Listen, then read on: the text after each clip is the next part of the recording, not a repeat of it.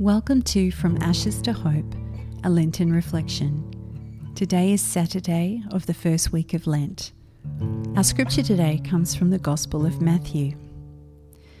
You have heard that it was said, You shall love your neighbour and hate your enemy. But I say to you, love your enemies and pray for those who persecute you. This saying must have shocked Jesus' listeners when he first uttered it. We're used to hearing this impossible injunction, and perhaps we've become accustomed to living with our inability actually to do it. So let's look at it again. This passage continues Jesus' teaching on love and humility in the Sermon on the Mount at the beginning of chapter 5. Here he moves from describing the right disposition for receiving injuries to offering loving treatment to those who do the injuring. What is Jesus referring to in verse 43 here? Nowhere in the scripture is there an injunction to hate your enemies.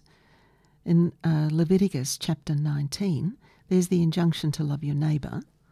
This would have been important in consolidating the unity of the Israelites as a nation, protecting it from exposure to the moral and religious differences that existed beyond it. In Matthew chapter 22, Jesus states that loving one's neighbour is one of the greatest commandments. In Luke chapter 10, verse 29, Jesus expands the Israelite interpretation of neighbour in the parable of the Good Samaritan. Now, in this passage, the concept of neighbour is exploded. We must love everyone, even those who hate us and would do us harm. Not only is this very difficult to contemplate, but it can also seem counterintuitive, even foolhardy.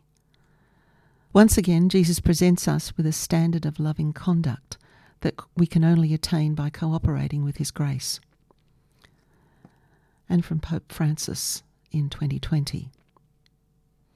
This is the revelation of Jesus, the greatest revolution in history, from hating our enemy to loving our enemy, from the cult of complaint to the cult of gift. If we belong to Jesus, this is the road we are called to take.